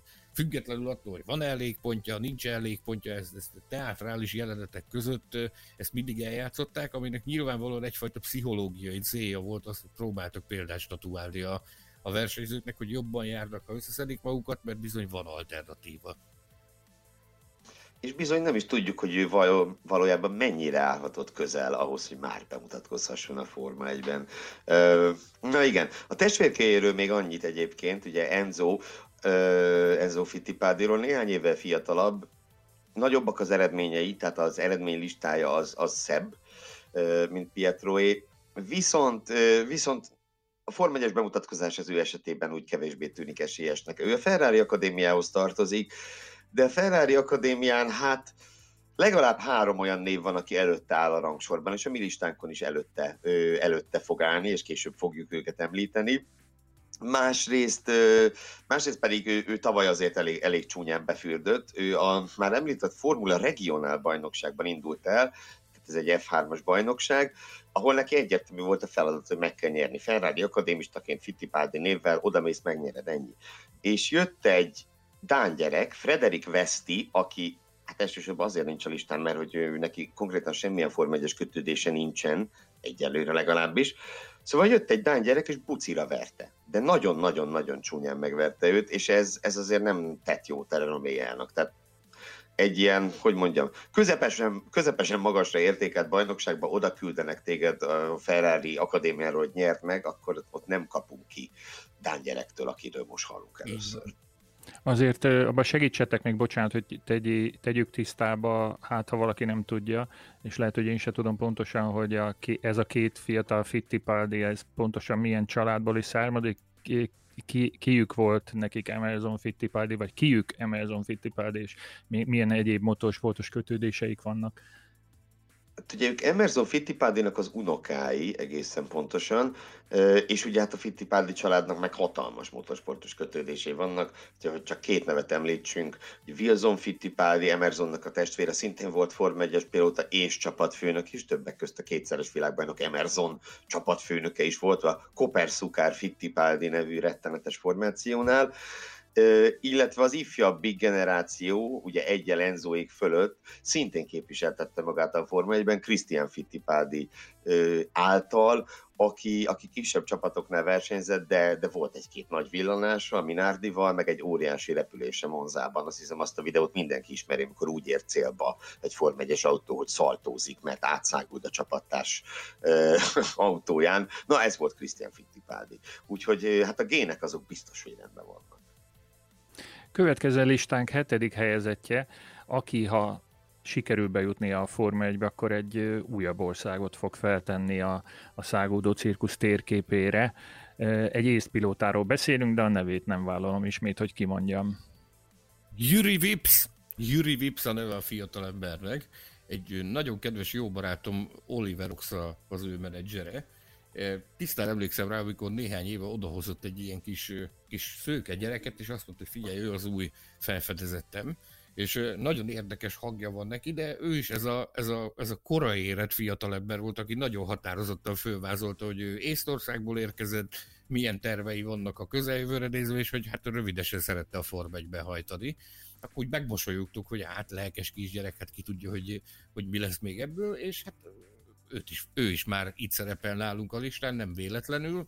Az eredményei azok megvannak, ő is Red Bull támogatott, 2020-ban, tehát idén a Superformulában fog versenyezni. Az észt motorsport egyébként is egy izgalmas terület, köszönhetően volt ugye annak idején Hajdanában egy Marco Asber nevű fiatalember, aki az észt motorsportnak az első ilyen komoly formautós hírnöke volt. A rally pilótáikat azok köztudottak, hogy azok világklasszisok, és nagyon magas szintre tudnak eljutni. Terepralliban is vannak észtpilóták, akikre oda kell figyelni, és időről időre tudnak meglepetéseket okozni. Valahogyan én úgy érzem, hogy ez a srác lehet az első, akinek tényleg érdemi esélye van arra, hogy belépjen a Forma 1 kapuján. Milyen eredményei vannak neki, Gergő? Beszélj nekünk erről, légy szíves. Te ezekben óriási nagy Jedi-mester vagy. Igen, bár azért itt az be kell valljam, hogy a sok junior versenyző eredményeit ki is írkáltam magamnak. Vips évek óta ott van azokban az utánpótlás sorozatokban, ahol ott kell lenni. Bajnoki címe eddig még csak egy van, komoly helyen, a német Formula 4-et nyerte meg 3 évvel ezelőtt, azóta pedig Formula 3-as szintéren szerepelt, az Európa-bajnokságban és az FIA F3-as sorozatában egyaránt 4. volt, a már szintén említett makaói F3-as nagydíjon, hiszen ugye ez a verseny hivatalosan a nagydíj minősítést viseli, pedig 2. helyezett volt. Ez ugye számomra legalábbis azt mondja, hogy lehet, hogy nem dobálja a bajnoki címeket, ellenben nagyon stabil. Tehát nem volt neki gyenge szezonja az elmúlt 3-4 évben, egy sem. A Red Bull nyilván okkal vette magához, és nem feltétlenül az észtpiac meghódítása miatt, legalábbis én nem gondolom, hogy ez akkora szempont lett volna, hanem benne biztos, hogy tényleg látnak valamit, és kihelyezték őt a szuperformulába. Ugye a Red Bull az a csapat, amelyik az elmúlt években felfedezte a Superformula, a japán sorozat jelentőségét az utánpótlás kinevelése szempontjából, hiszen ugye például, ahogy már említettük, Pierre Gaslyt is oda küldték, és az volt neki az utolsó lépcsőfok a Forma 1 előtt, tehát be lehet lépni a Superformulából, Red Bull színekben mindenképpen a Formula 1-be, illetve azt már korábban említett Dan Ticktumot is oda küldték, amikor még azt hitték, hogy őt fel akarják készíteni a Forma 1-re, aztán meggondolták magukat. Minden esetre arra bizonyos legalább egy Alfa Tauri ülésre, ami várhatóan megnyílik jövőre, arra Jüri Vipsnek szerintem nagyon jó esélye lehet, akárcsak a listán következő szereplőjének. Még annyit elárulnék azért, hogy tudomásom szerint a Helmut Marko listáján, azon a titkos listán, ahol ő a favorit tehetségeit tartja számon, ott a Vips prominens helyen szerepel. Nem akarok jóslatokba bocsátkozni, mert nem akarok jóslatokba bocsátkozni, de nem lennék meglepve, hogyha valamikor, tehát erre a bizonyos megnyíló lehetőségre őt nominálná majd a jó Helmut. Kíváncsian várjuk, hogy milyen döntés születik majd ezzel. Következzen tehát a top 10 Forma 1-es tehetség, Forma 1-be vágyó vagy oda pályázó tehetség listáján a 6. helyezett, aki egy új-zélandi versenyző, és ez a név is nagyon jól hangzik, mármint ennek az országnak a neve nagyon jól hangzik a Forma 1-ben. Beütöttem a keresőnkbe, a Formula.hu keresőjébe azt, hogy Új-Zéland F1, és találtam egy olyan cikket, ami kifejezetten ezt a témát taglalja, Új-Zélandról a Formula 1-be. Hát itt aztán vannak nevek. Hát igen, hogy csak kettőt említsünk, ugye egyrészt Bruce McLaren, a legendás McLaren csapat alapítója, másrészt pedig Danny Hulme, az 1967-es világbajnok, ugye ők mindketten Új-Zélandról indultak el világhódító útjukra. Danny Hulme többek között azért is rendkívül ízani, a saját csapat főnökét győzte le a bajnokságban, a Brabham istállónál Jack Brabham ellenében szerzett bajnoki címet. Hát, hogy listánk 6. helyezettjének, Liam Lawsonnak lesz erre lehetősége, nem arra gondolok, hogy Helmut Marko ellen nyeri meg a Forma 1-es bajnokságot, de hogy a Forma 1-ben ő megmérettesse magát. Az egy nagy kérdés. Ugye ők itt vipszel egymás mellett szerepelnek a listán. Én magam részéről dilemmában is voltam, hogy milyen sorrendben kerüljenek föl, hiszen Lawsonnak jobbak az eredményei, majd mindjárt felsorolom, egészen impozáns eredménylistája van, de ahogy Sanyi is említette, Vips esetében a Forma 1-es bemutatkozás viszont jelen pillanatban reálisabbnak, vagy közelibbnek tűnik. Szerintem a legnagyobb balszerencséje ennek a srácnak, aki csak gyorsan elsorolom, a német F4-ben második volt tavaly előtt, a Toyota Series-t tavaly megnyerte, ugye a Toyota Series a déli félteke első számú autósorozata, a téli szünetben rendezik meg, hiszen délen akkor van nyár, és oda mennek a fiatal tehetségek versenyezni a téli szünetben, és ő már idén is versenyzett, azon kevés versenyző egyik, akinek idén már lezárult egy bajnoksága, hiszen a Toyota Series-ben idén is részt vett még a koronajárvány előtt, és ott is idén második helyet ért el. A legnagyobb balszerencséje viszont az, hogy a Red Bullnál is vannak előtte a sorban, és igazából a legnagyobb új-zélandi tehetség sem ő. Habár a nyers tempó és az eredmények azok kétségkívül megvannak. Sanyi, nem tudom, te milyen realitását látod Liam Lawson feltűnésének az elkövetkező egy-két évben az F1 környékén? Nagyon nehéz jósolni ezzel kapcsolatban. Őszintén bevallom, én a Betlen Tamás kategóriába tartozom, tehát hogy annyira azért nem vagyok képben az ő képességeivel, nem találkoztam még vele, nem beszélgettünk még, nem tudok, nincsen semmiféle benyomásom vele kapcsolatban, hogy milyen mennyire ambiciózus fiatalról van szó, fogalmam sincs, nem tudok, nem is akarok jósolgatni. A Vipszel kapcsolatban már megvoltak ezek a benyomások, valami miatt én azt mondom, hogy neki talán több esélye van, még így is, hogy a Lawson szerepel elő. Ez, hogy előkelőbb helyre raktuk a listán, ez talán annak az ismeretlen faktornak köszönhető, hogy nem tudjuk, hogy mi rejlik benne, viszont itt van, egy nagyon távoli országból jön, nagyon jó háttérrel jön, az eredményei valóban ígéretesek, talán ez az, ami miatt prominensebb helyre raktuk a listát.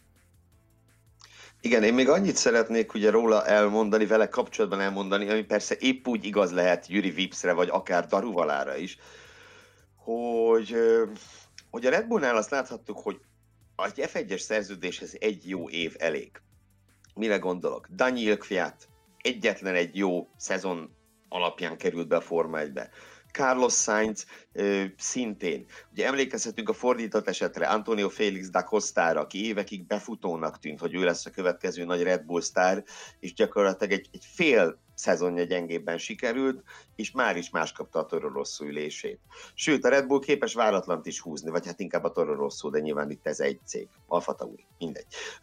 Gondolok itt Brandon Hartleyra, aki hát a legmegdöbbentőbb Forma 1-es pilótája az elmúlt évtizednek, hogy ő egyszer csak beültették Brandon Hartleyt.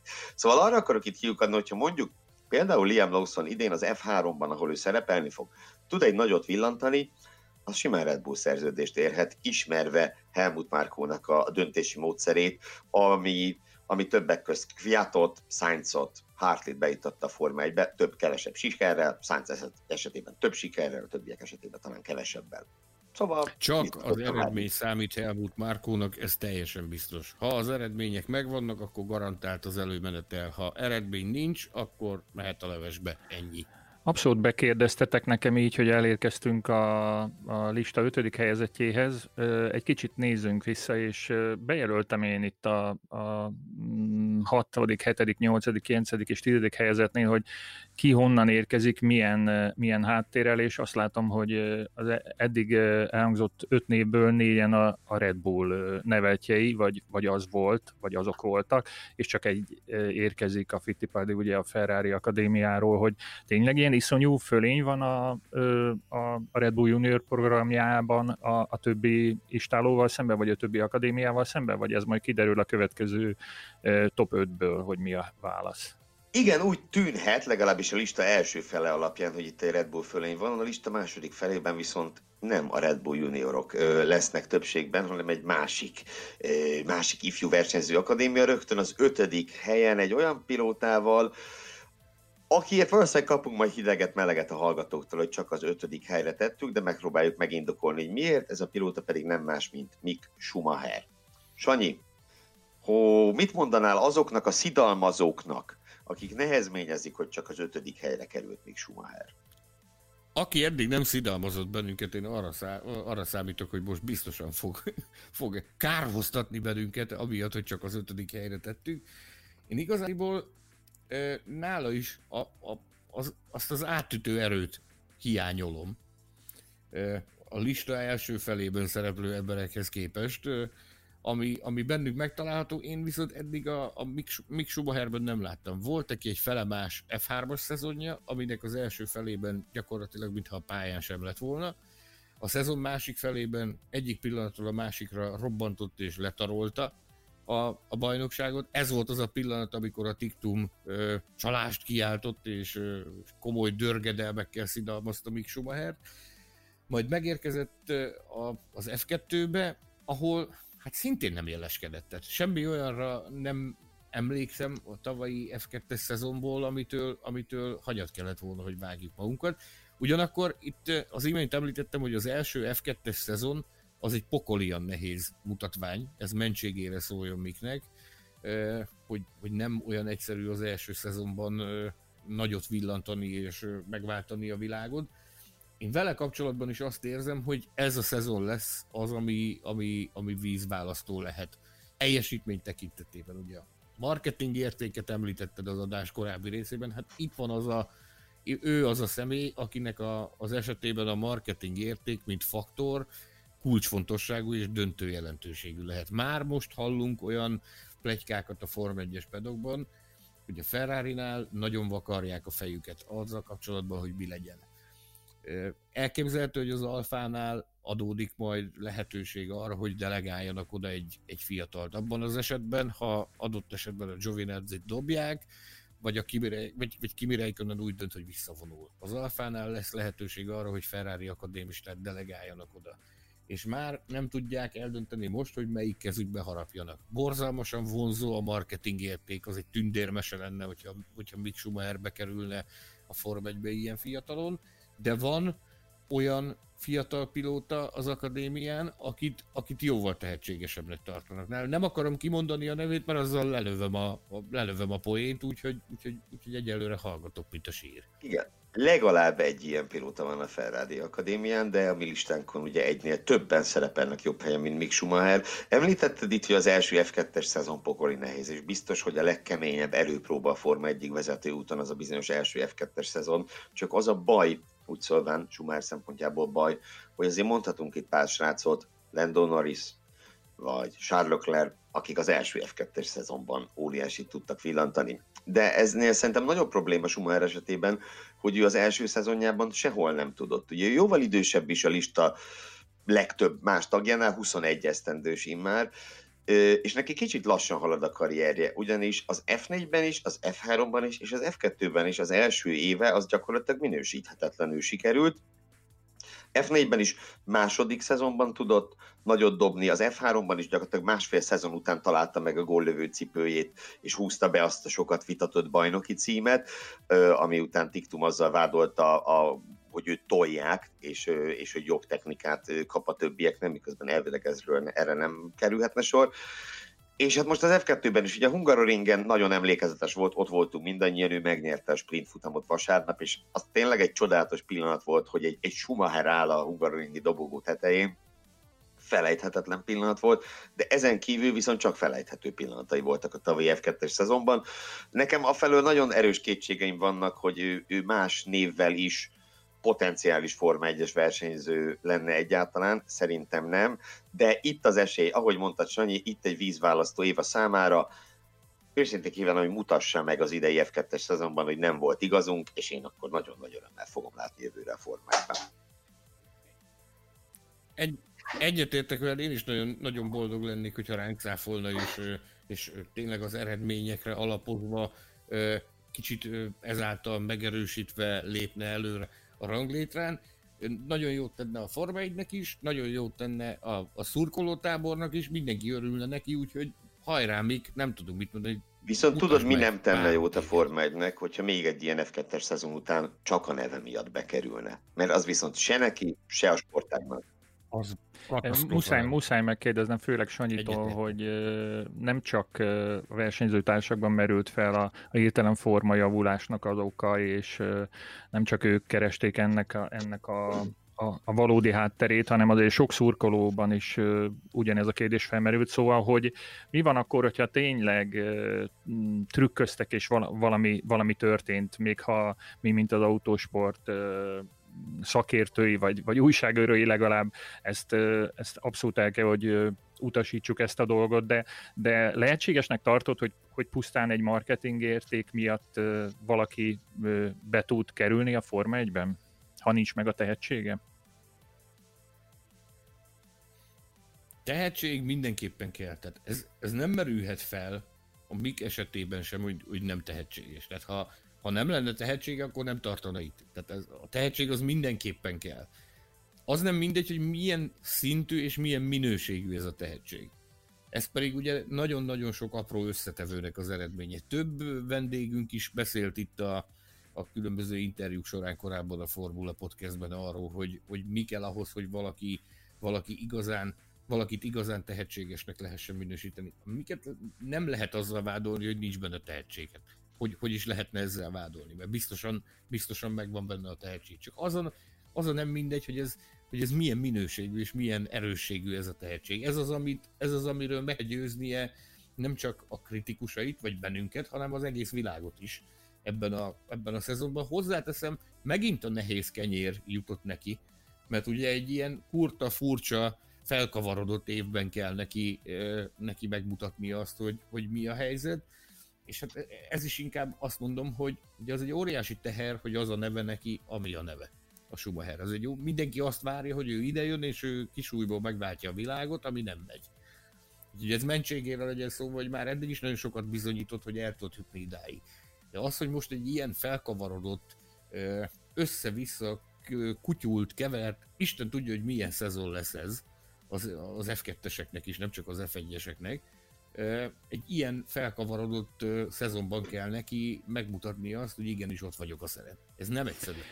Következzen listánk 4. helyezettje, aki meg tudta előzni Schumachert, ha csak Mick Schumachernek is hívják ezt a fiatalembert, de lemaradt a top 3-ról, és nem tudott fellépni a dobogóra. Gergő, ismertest, hogy kinek jutott ez a hálátlan szerep? Christian Lundgaardnak, elnézést a dán kiejtésemért, ő 18 esztendős dán fiatalember, aki a Renault legújabb F1-es reménysége, és habár még csak 18 esztendős, Lundgaard mögött már van egy eredménylista, 2017-ben egészen frenetikus szezonja volt, 2 külön F4-es sorozatot is megnyert, habár nem a legrangosabbakat, de az orosz és a spanyol szériát is behúzta, aztán Formula Renault-val volt egy ütős szezonja, tavaly pedig elsősorban arra emlékezhetünk róla, egyrészt, hogy a Hungaroringen győzni tudott a Formula 3-ban, másrészt pedig, hogy megnyerte a legelső Formula 3-as futamát, tehát tavaly ő nyerte újoncként a szezonnyitót az F3-ban, csak aztán megbüntették és visszasorolták a második helyre. A Renault pedig felkarolta őt, és ugye már elhangzott az ő neve, mint potenciális Formula 1-es pilóta. Idén nagyon jó helyen lesz, az biztos, az ART csapat színeiben mehet a Formula 2-ben, az ART pedig hát jó néhány kivételesen kitűnő versenyzőt kinevelt már az elmúlt években. A helyzet is azt adja, hogy kedvező lehet számára. Ugye Renault akadémista, Lundgaard, és tudjuk azt, hogy a Renault-nál azért összébb kell húzni a nadrágszíjat a különböző pénzügyi problémák és megszorítások és egyéb intézkedések miatt. Beszélgetünk Alonzóról, hogy jön az Alonzó, majd meglátjuk, hogy azzal a vonallal mi lesz. Maradjunk annyiban, hogy alternatívaként Abiteboul csapatfőnök az utóbbi hetekben több ízben is Lundgaardot hozta fel, mint potenciális esélyest arra, hogy versenyzői állást kapjon a Forma 1-ben. Akadémista, gazdaságos megoldás lenne, biztosan nem kellene egy vagyont fizetni érte, és meg lenne az a felhajtás körülötte, hogy ismét egy ultra fiatal, egy roppant fiatal srác gyűnne fel a vezet. Arról nem is beszélve, hogyha össze is áll az Alonso Ocon kettős, azt úgy én nem látom, hogy az 1-2 évnél tovább együtt maradjon. Tehát Alonzónak az évei, ha vissza is tér, azért meg vannak számlálva a Forma 1-ben. Másfelől Ocon esetében meg azt láthattuk, hogy Perezzel ők a Force India per Racing Pointnál hát széttépték egymást. Alonso nem az a srác, akivel olyan jól ki lehet jönni. Okon meg, ahogy láttuk, szintén nem az. Szóval ők túl sokáig nem lesznek együtt, és Lundgaard meg mivel 18 éves, ő bőven várhat még akár 2 évet is a lepattanóra, mert aztán semmivel nincsen elkésve. Úgyhogy ő azt hiszem, hogy ha például mondjuk Liam Lawsonnal kapcsolatban azt mondtuk, hogy nincs a legszerencsésebb helyzetben, vagy Giuliano Alesivel kapcsolatban azt mondtuk, hogy nincs a legszerencsésebb helyzetben, Lundgaard szerintem jelenleg tökéletes pozícióban van. Itt az első F2-es szezon, Sanyi által többször emlegetett igazi erőpróba, ha ott meg tudja mutatni azt, hogy ő mennyit ér, akkor ki van kövezve az útja a Forma 1-ig. Talán az egyetlen, egy gondolat még hozzá, az egyetlen hátránya neki az lehet, hogy a Renault-nak ugye elfogytak az ügyfélcsapatai, nincsenek már partnerei, tehát a Renault nem nagyon tudja őt kihelyezni sehova. Ha be akarja ültetni a Forma 1-be, akkor azt csak a saját autójába tudja megtenni, de ahogy mondta Sanyi, erre minden esély meg is van. Egyetlen apró észrevétel még Lundgaarddal kapcsolatban. Az ART istálónál fog versenyezni az F2-ben, ami ugye nagyon-nagyon-nagyon közel áll Fred Vasseur csapatfőnökhöz. Tehát ha ott ő tud villantani, akkor arra is megvan az esélye, hogy Vasseurnek az érdeklődési körébe bekerül, ami szintén nem egy rossz ajánlólevél, és szintén nem egy rossz pak arra az útra, amelyre indulsz, hogyha az ő támogatását élvezett. Tehát ilyen tekintetben is tökéletes helyzetben van Lundgaard. Több mint 60 perc kellett ahhoz, hogy túljussunk 7+4 nagyon-nagyon Forma 1 esélyes pilóta bemutatásán és felsorolásán. Itt most kérünk egy szünetet, és folytassuk a dobogósokkal utána. Elérkeztünk a Forma 1-re legesélyesebb 2021-ben esetleg debütálás előtt álló pilóták bemutatásának a csúcsára, a top 3-hoz. Azt hiszem, hogy itt sem fogunk sokkal kevesebbet beszélni, hiszen bőven van mit kitárgyalni. Rögtön a 3. helyen felbukkan a másik új-zélandi versenyző, akit Gergő mindjárt bemutat nekünk. Igen, ő Marcus Armstrong, a Ferrari versenyzői akadémiájának egyik csúcsterméke jelenleg, hogy így mondjam. Armstrong 19 esztendő, és ahogy mondtad, Új-Zélandról érkezett, és kitűnő eredményekkel rendelkezik. 2017-ben az olasz F4-et megnyerte, a németben második lett, ugye ez a többször emlegetett 2 legrangosabb F4-es sorozatot így abszolválta. Tavaly második lett az FIA F3-as sorozatában, és emellett a téli Toyota Series-ben, ahol, ahogy mondtam, az utánpótlás színjava feltűnik, szintén második lett, így aztán nem is csoda, hogy a Ferrari őt idén már az F2-be delegálta. Na, az esélyeit illetően, tehát az, hogy Armstrong nagyon gyors, az vitathatatlan. Nagyon jó helyen is van a Ferrari Akadémiának, ő évek óta egy megbecsült tagja, folyamatosan viszik őt fölfelé, teljesen jó helyen van. A probléma mi?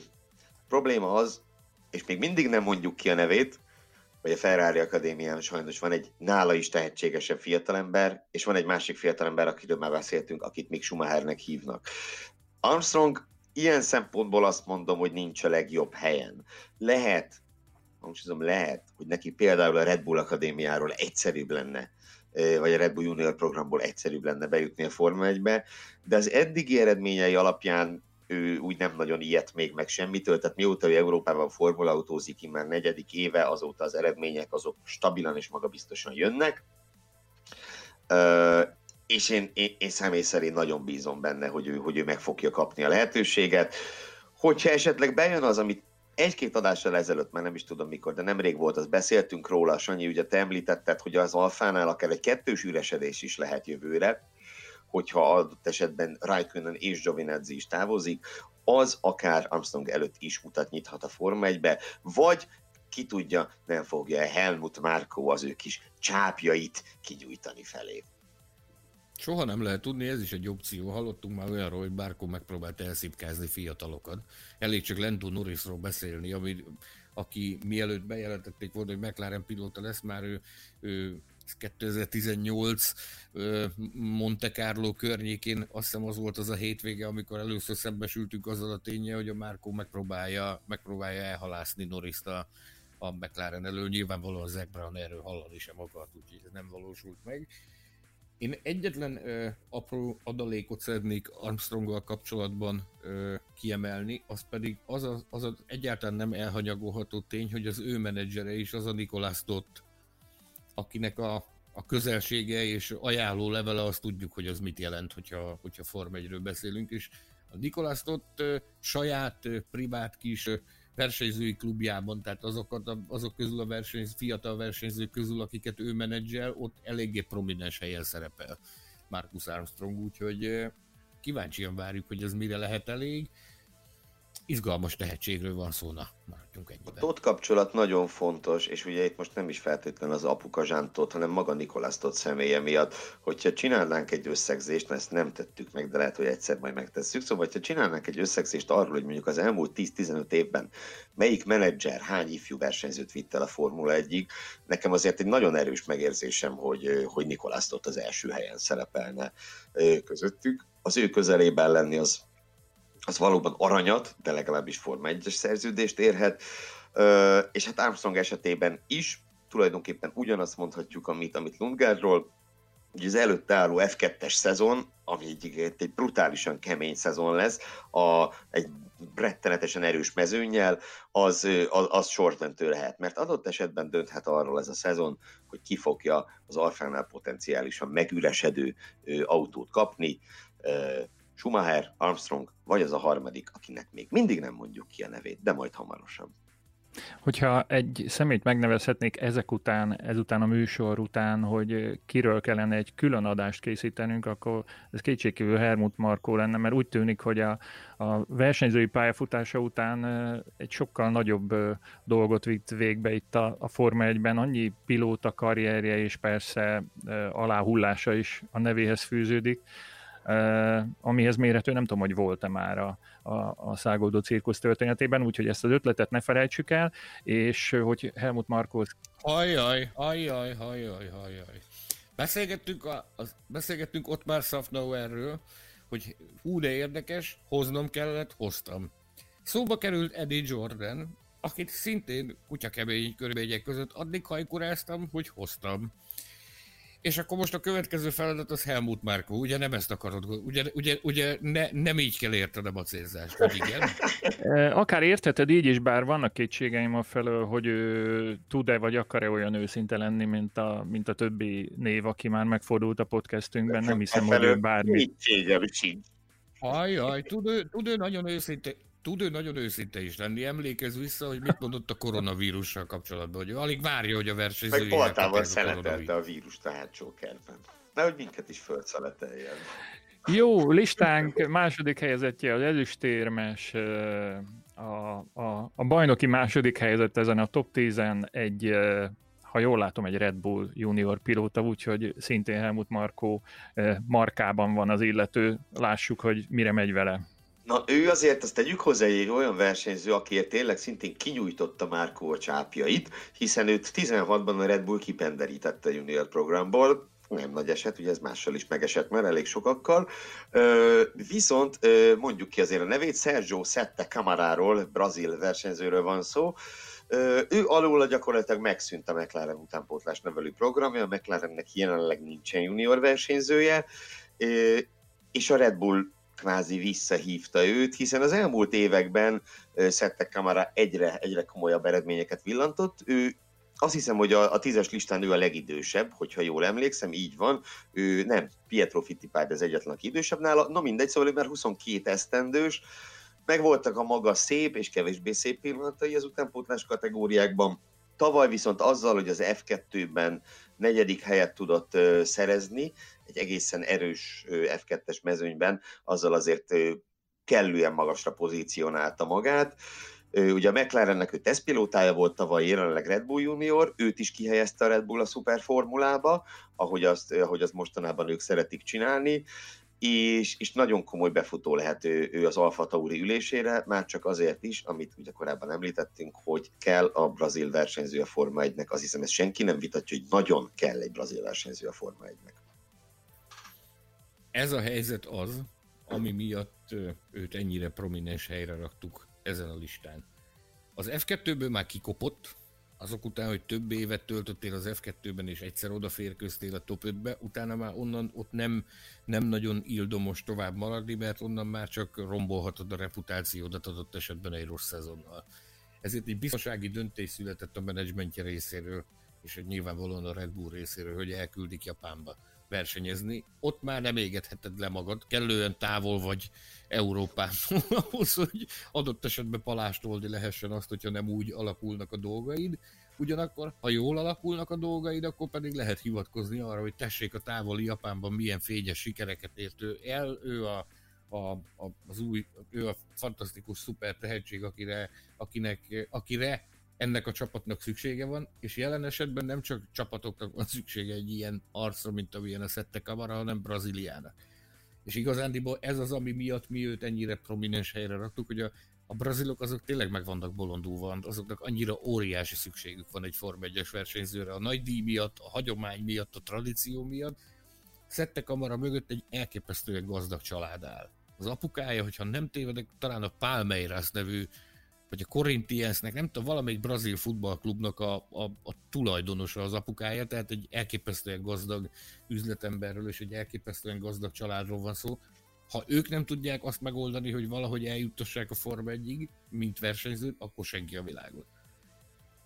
Ez teljesen biztos. Ez az utolsó esélye neki, én ebben is teljesen biztos vagyok, ezért is raktuk ennyire előkelő helyre a listán. Ugye ennek a listának az a célja, hogy azokat mutassuk be, akik az elkövetkezendő egy vagy két évben bekerülhetnek. Neki ez az utolsó esélye. Ha most nem sikerül neki, akkor soha. Ez tuti. Ez abszolút így van, és ha bár az egy tény, hogy az eredményei, ha az egész eredménylistáját nézzük, akkor nem annyira meggyőzőek, mint mondjuk Lundgaard, vagy Armstrong, vagy Liam Lawson esetében. De ugye valóban ott van a megfelelő háttér. Az nem lehet véletlen, hogy a Red Bull őt visszavette. Olyat ritkán csinálnak. Láttuk már Danyiil Kvjat esetében, de azért az nem jellemző, hogy egyszer valakit kiraknak és visszaveszik. És ezért van még egy dolog, hogy a tavalyi F2-es negyedik hely, az viszont egy komoly fegyvertény. Ugye, ha megnézzük, kik előzték meg, a ma már citált Nick De Vries, akkor korábbi vendégünk Nicolas Latifi, aki ugye Forma 1-ben fog debutálni egy hónap múlva, kevesebb, mint egy hónap múlva, valamint Luca Giotto, aki hosszú évek óta ott van a GP3/F3, illetve az F2-ben, és gyakorlatilag semmi esélye nincs arra, hogy Forma 1-be kerüljön. Tehát na, ne is beszéljünk róla többet, de 3 olyan ember előzte meg őt tavaly az F2-be, akitől nem ciki kikapni. Igen, azt hiszem, hogy sorsdöntő lesz az, hogy ő Japánban mit tud produkálni, már csak azért is, mert ugye lesz neki úgy szóval házon belül ellenfele Jüri Vips, adott esetben ők ketten a jövő évi Alfa Tauri ülésért ott a Superformulában vívnak meg. Ennyi. Következzen a toplista első helyezettje, és ha már arról esett szó, hogy utolsó esély, akkor ezzel talán megadjuk az utolsó esélyt azoknak, akik jelentősebb pénzösszeget szeretnének tenni arra valamelyik fogadóirodában, hogy ki lesz a 2021-es szezonban mindenképpen majd az újoncok közül egy Forma 1-es szerződés tulajdonosa. Az illető neve Robert Schwarzman. Ta-ta-ta-tam! Így van, kérdéses sem volt, tehát itt a lista különböző helyein azért sokat töprengtünk, de nagyjából egy pillanatig sem volt kérdés, hogy őt tesszük az első helyre. Robert Schwarzman, a Ferrari Akadémia eredményeit tekintve mindenképpen első számú reménysége jelenleg. Ő az, aki kapcsán említettük azt, hogy a Ferrarinak egy ponton döntenie kell, hogy a Schumacheri marketingérték vagy a Schwarzman féle brutális tempó az, ami mellé ők leteszik a voksukat. Schwarzman 20 esztendős. Ennek ellenére ez már a 6. éve, amit formulaautózással tölt, és folyamatosan hozta jó eredményeket. Ebből kiemelkedik mindenek előtt az, hogy tavaly fölényesen ő lett az F3-as bajnok. A listán szintén szereplő több más személyt, így többek közt Armstrongot és Daruvalát megelőzve, fölényesen lett F3-as bajnok tavaly, illetve Jüri Vipset is megelőzve. 18-ban a Toyota Series-t nyerte meg, Ő Formula 3 EB-n lett harmadik, előtte Formula Renault-val és F4-ben is hozta az eredményeket. Tulajdonképpen tényleg 15 óta minden évben hozza azt Schwarzman, ami elvárható tőle. Orosz versenyző, nem véletlenül hangsúlyozom ezt, ugye jellemzően azért az orosz versenyzőknek a piaci értéke, vagy úgy mondjam a marketing értéke az nem éppen alacsony, és hát ő is az F2-ben mutathatja meg idén, hogy mit tud. Őszinte leszek veletek, én tehát sokkal jobban várom az idei F2-es szezon, mint másfél órával ezelőtt. Ez egy egészen elképesztő szezon lesz, mert legalább 4-5 potenciális Forma 1-es pilóta fogja gyepálni egymást az F2 mezőnyében, és ez csodálatos lesz. Schwarzman jelenséggel kapcsolatban néhány gondolatot.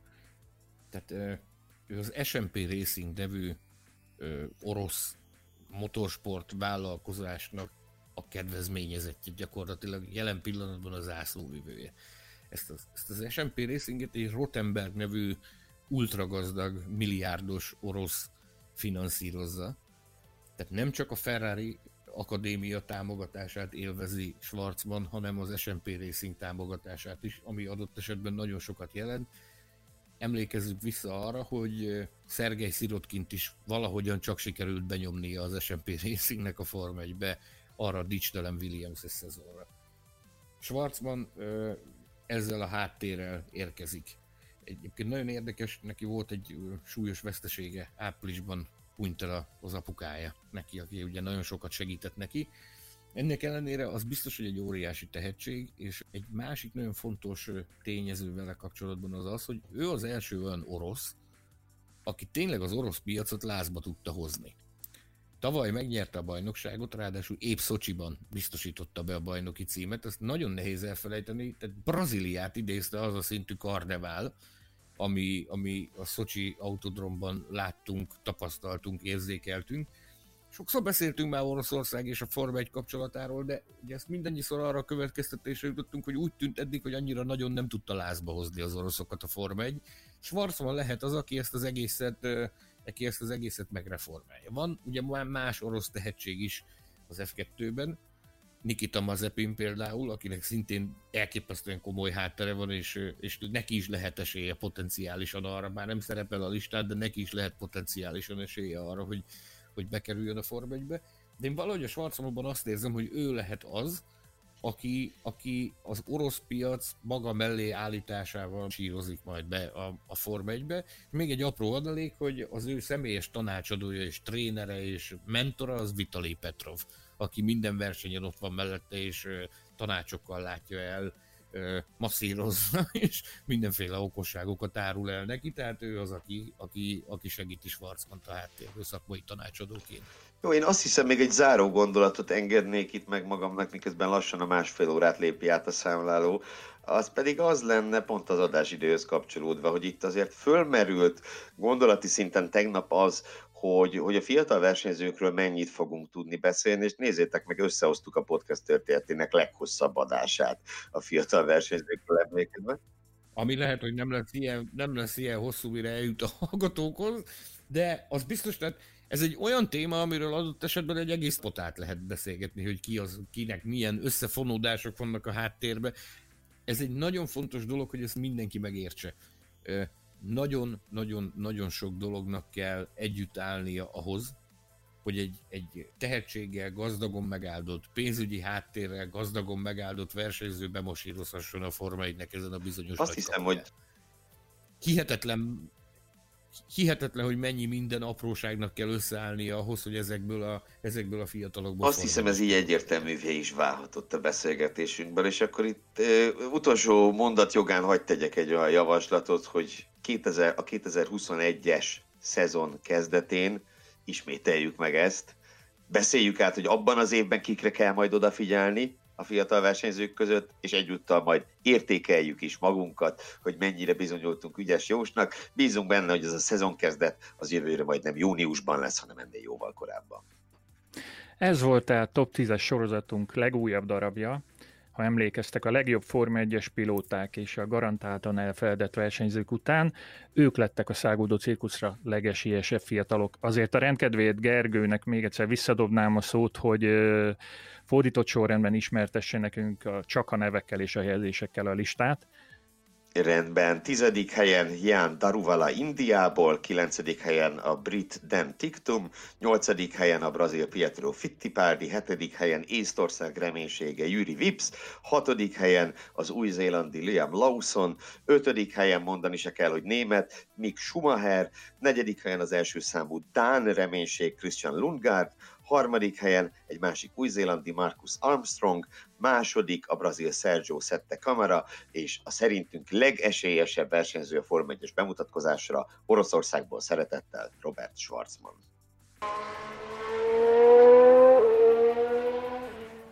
Nagyon köszönjük, hogy ismét velünk tartottatok, reméljük megint izgalmasnak találtátok a műsorunkat.